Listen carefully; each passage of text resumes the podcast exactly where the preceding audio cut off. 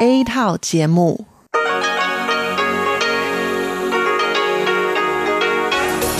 Đây là Đài Phát thanh Quốc tế Đài Loan RTI.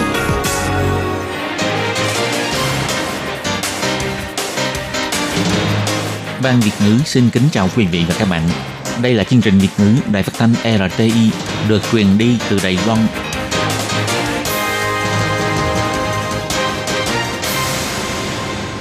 Hello, tôi Kim xin kính chào các bạn. Hoan nghênh các bạn đã đến với chương trình Việt ngữ ngày hôm nay của chúng tôi. Các bạn thân mến, hôm nay là Chủ nhật, ngày 30 tháng 6 năm 2019, cũng tức ngày 28 tháng 5 âm lịch năm kỷ hợi. Chương trình Việt ngữ ngày hôm nay của chúng tôi sẽ bao gồm các nội dung chính như sau. Mở đầu là bản tin quan trọng trong tuần, tiếp đến là chuyên mục Chuyện vạn đó đây, rồi đến chuyên mục Góc giáo dục, và sau cùng, chương trình của chúng tôi sẽ khép lại với chuyên mục Nhịp cầu giao lưu. Mở đầu cho chương trình hôm nay, Tố Kim xin mời các bạn cùng theo dõi bản tin quan trọng trong tuần. Và trước hết, mời các bạn cùng đón nghe các mẫu tin tóm lược. Kết quả thăm dò dân Ý về cuộc bầu cử tổng thống, mức độ ủng hộ tổng thống Thái Anh Văn tăng vọt. Sở Di dân mở khóa học máy tính miễn phí cho tân di dân. Đài Loan khởi động năm học đầu tiên dạy tiếng tân di dân. Bệnh nhân chạy thận bị phù phổi do ăn nhiều dưa hấu. Sự kiện nhầm lẫn về tiểu tam thông cao hùng, Tổng thống cho biết thị trường chưa dốc hết tâm sức để lãnh đạo thành phố. Tổng thống cho biết sau 3 năm công tác phòng chống ma túy đã đạt thành quả quyết tâm đã kích ma túy không hề bị lai chuyển. Và sau đây, Tố Kim xin mời các bạn cùng theo dõi nội dung chi tiết của bản tin quan trọng trong tuần này nhé. Ngày 24 tháng 6, Quỹ Dân Ý Đài Loan công bố kết quả thăm dò dân Ý về cuộc bầu cử Tổng thống Đài Loan năm 2020. Trong hàng mục thăm dò về uy tín của Tổng thống Thái Anh Văn, phát hiện trong nhóm người Đài Loan trên 20 tuổi có 48% người là tán thành cách xử lý về những sự việc quan trọng của quốc gia – So với kết quả thăm dò dân ý của năm ngoái, tỷ lệ ủng hộ Tổng thống Thái Anh Văn tăng lên rất nhiều. Chủ tịch Quỹ Dân Ý Đài Loan Du Doanh Long cho hay, so với tháng 5, số người ủng hộ Tổng thống Thái Anh Văn tăng 4,5 điểm phần trăm, số lượng người không tán thành giảm 3,1 điểm phần trăm. Cuộc điều tra thăm dò cũng tiến hành thăm dò tình cảm của người dân đối với nhân vật chính trị chủ yếu của Đài Loan. Kết quả Tổng thống Thái Anh Văn đạt 55,16%. Cuộc thăm dò chỉ ra, trong năm cuộc điều tra thăm dò của 3 năm qua, tình cảm của người dân Đài Loan đối với Tổng thống Thái Anh Văn đều thấp dưới 50%. Kết quả lần này cho thấy Tổng thống Thái Anh Văn đã lấy lại được niềm tin của người dân.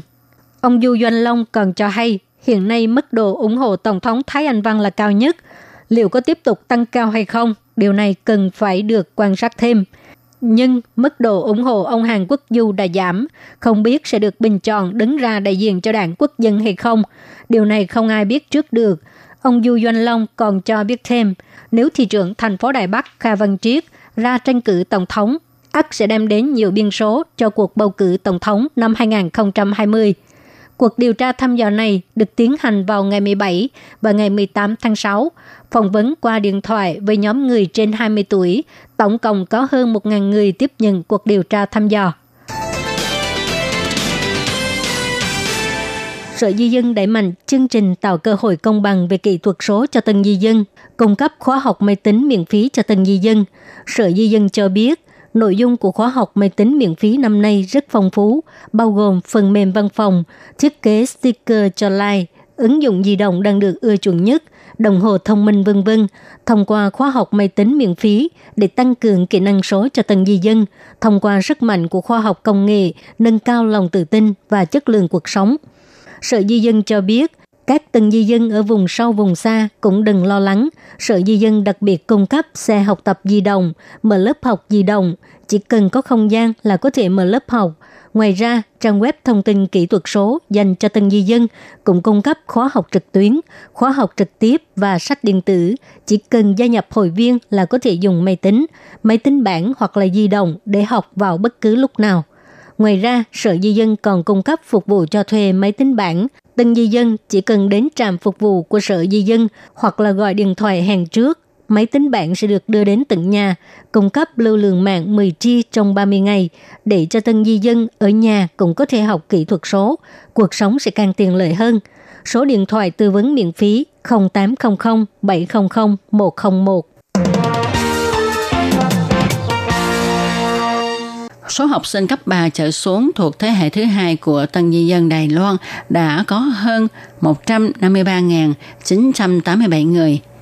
Ngày 25 tháng 6, Bộ Giáo dục Đài Loan cho biết sẽ chính thức khởi động chương trình dạy tiếng của tân di dân năm học đầu tiên và học kỳ tới. Bảy ngôn ngữ Đông Nam Á của tân di dân sẽ được đưa vào giáo trình bắt buộc trong lĩnh vực ngữ văn cấp tiểu học – ở cấp 2 và cấp 3 thì cho vào môn học linh động và ngoại ngữ thứ hai. Bà Phạm Tống Lục, Thứ trưởng Bộ Giáo dục Đài Loan cho biết, Đài Loan là nước đầu tiên trên thế giới đưa chương trình dạy tiếng của tân di dân vào giáo trình dạy của nhà trường. Bắt đầu từ năm học tới, các học sinh tiểu học đều có thể chọn học 7 ngôn ngữ của tân di dân như Việt Nam, Indonesia, Thái Lan, Miến Điện, Campuchia, Malaysia, Philippines – một tuần học một tiết. Học sinh cấp 2 và cấp 3 có thể chọn tiếng để học. Đối với chính sách này của Bộ Giáo dục Đài Loan, ông Nguyễn Anh Dũng, chủ nhiệm văn phòng kinh tế văn hóa Việt Nam tại Đài Bắc đã bày tỏ lời cảm ơn đến chính phủ Đài Loan. Chủ nhiệm Nguyễn Anh Dũng nói, 不简单的，我认为不简单，对本国人编就一个教材也也不简单的，对对是对这个新住民呢，而且治国 不简单的，所以呃，我非常感谢这个教育部。Không đơn giản, tôi cho rằng không đơn giản chút nào. Soạn giáo trình cho người bản địa đã không phải là chuyện dễ dàng, huống chi là soạn giáo trình cho tân di dân. Và lại, cho bảy nước, thật là không dễ dàng chút nào, cho nên tôi vô cùng cảm ơn Bộ Giáo dục Đài Loan. Sở Giáo dục Quốc dân Đài Loan đã cùng Trường Đại học Trung ương và Viện Nghiên cứu Giáo dục Kỹ thuật số soạn thảo giáo trình môn ngoại ngữ tân di dân kỹ thuật số. Hiện nay đã hoàn thành cuốn 1 đến cuốn 4 ở giai đoạn đầu. Đồng thời Bộ Giáo dục sẽ vận dụng kỹ thuật số để thúc đẩy dạy học từ xa, giúp các em nhỏ ở vùng sâu vùng xa có thể cùng lên lớp với giáo viên thông qua mạng Internet. Thời tiết nóng nực, mọi người ăn dưa hấu để giải nhiệt. Như người mắc bệnh thận thì nên chú ý không nên ăn quá nhiều dưa hấu vì có thể gây phù thủng. Như một bệnh nhân họ Lâm 65 tuổi mắc chứng tiểu đường và cao huyết áp, mỗi tuần đều phải chạy thận, phát hiện thể trọng tăng 5 kg, nhưng bà không để ý vẫn ăn dưa hấu gây phù phổi, phải đi cấp cứu, thiếu chút nữa thì mất mạng. Bác sĩ Lâm Nghị Hân nói, Dưa hấu là loại trái cây chứa nhiều chất điện giải, ăn nhiều sẽ gây gánh nặng cho thận. Cũng tức là thận sẽ không thể thải hết lượng nước trong cơ thể, khiến cơ thể có quá nhiều nước mà gây nên chứng phù tim và phù phổi, dẫn đến suy hô hấp. Tuy dưa hấu có chứa nhiều vitamin A, vitamin B, nhưng cũng là loại trái cây có chứa nhiều nước và đường.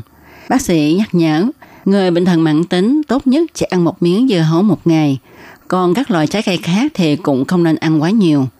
Bác sĩ kiến nghị ta chỉ ăn lượng khoảng 1 đến 2 nắm tay.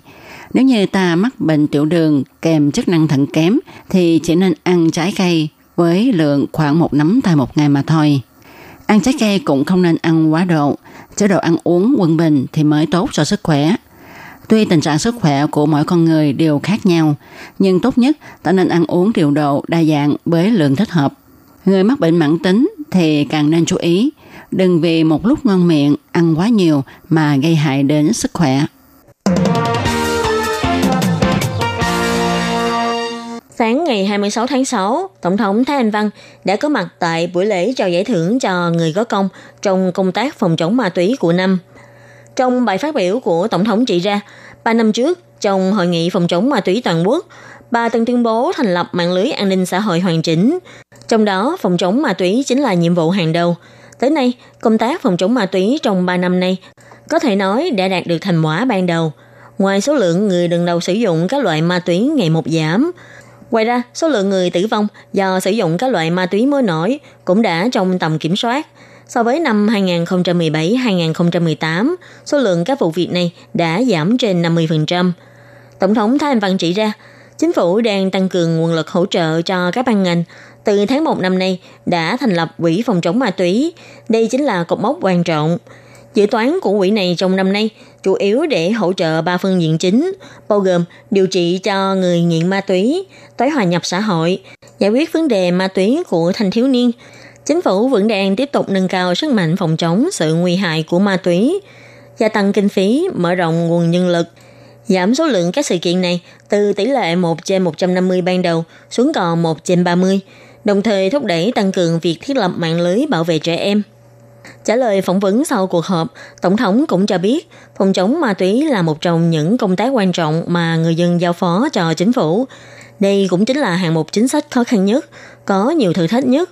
Trong 3 năm nay, chính phủ đã tập hợp sức mạnh của các ban ngành do Thủ tướng đích thân chủ trì kế hoạch, từ việc phòng chống ma túy xâm nhập từ nước ngoài đến vụ đạo thanh thiếu niên, phòng chống ma túy đi vào học đường, tiến hành công tác phòng chống ma túy toàn diện. Tới nay đã thấy được hiệu quả. Bà cảm ơn các nhân viên chấp pháp ở tuyến cơ sở.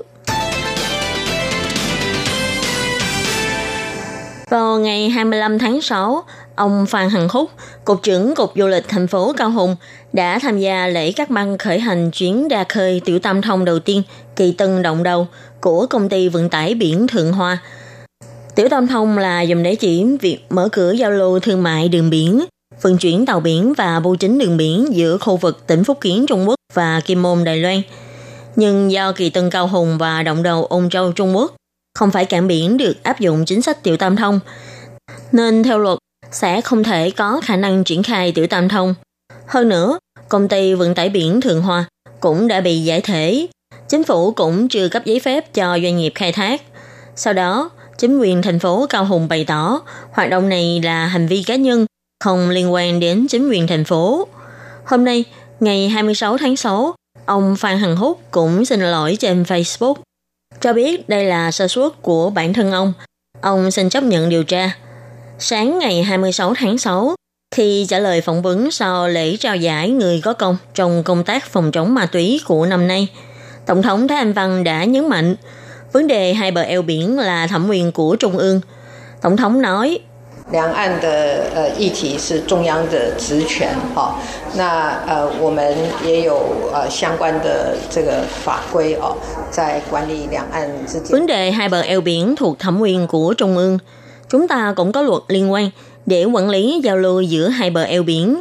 Sự kiện này của Cao Hùng cũng cho thấy rõ những người có liên quan trong sự việc này thật sự có điểm chưa hiểu về hệ thống chính sách giao lưu hai bờ eo biển. Bà Thái Anh Văn chỉ ra, gần đây Cao Hùng đã xuất hiện nhiều việc khó lý giải, e rằng là do thị trưởng đang bận việc khác, không có sức lực để lãnh đạo chính quyền thành phố. Bà cho rằng bộ máy chính quyền thành phố thực sự phải thắt chặt hơn nữa. Hôm nay, chủ nhiệm Dư Kiến Huân của Trung tâm Nghiệp vụ Hàng hải Nam Bộ thuộc Cục Cảng Biển đã trả lời phỏng vấn cho hay, tàu Vĩnh Thuận số 2 và tàu Diên Hồng tự quảng bá là chuyến tiểu tam thông đầu tiên ra khơi, không phải là tàu của công ty vận tải biển Thượng hòa Công ty Thượng hòa cũng đã giải thể. Kỳ Tân và Động Đầu càng không phải cảng biển có mở cửa cho chính sách tiểu tam thông. Còn phía Cục Cảng Biển, từ đầu đến cuối chưa hề nhận được hồ sơ xin kinh doanh tuyến đường vận chuyển đường biển này của doanh nghiệp. Ông Như Kiến Huân chỉ ra thêm, trước đây Cục Cảng Biển hoàn toàn không biết Cao Hùng có hoạt động tiểu tam thông. Sau kiểm chứng phát hiện, nửa năm trước công ty Thường Hòa vì không có đưa tàu của chính công ty này vào hoạt động trong một thời gian quy định, nên đã bị Cục Cảng Biển hủy tư cách hoạt động vận chuyển bằng tàu biển. Và công ty này cũng đã giải thể vào ngày 12 tháng 6 năm 2019. Còn tàu Vĩnh Thuận số 2 là tàu của công ty Khải Hồng, còn tàu Duyên Hồng là do công ty Khải Hồng thuê lại.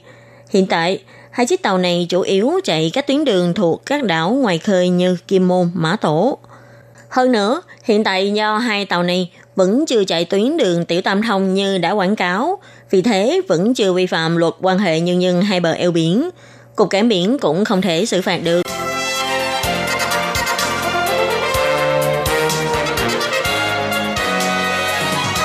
Các bạn thân mến, các bạn vừa đón nghe bản tin quan trọng trong tuần do Tố Kim, Lệ Phương và Khiết Nhi cùng thực hiện.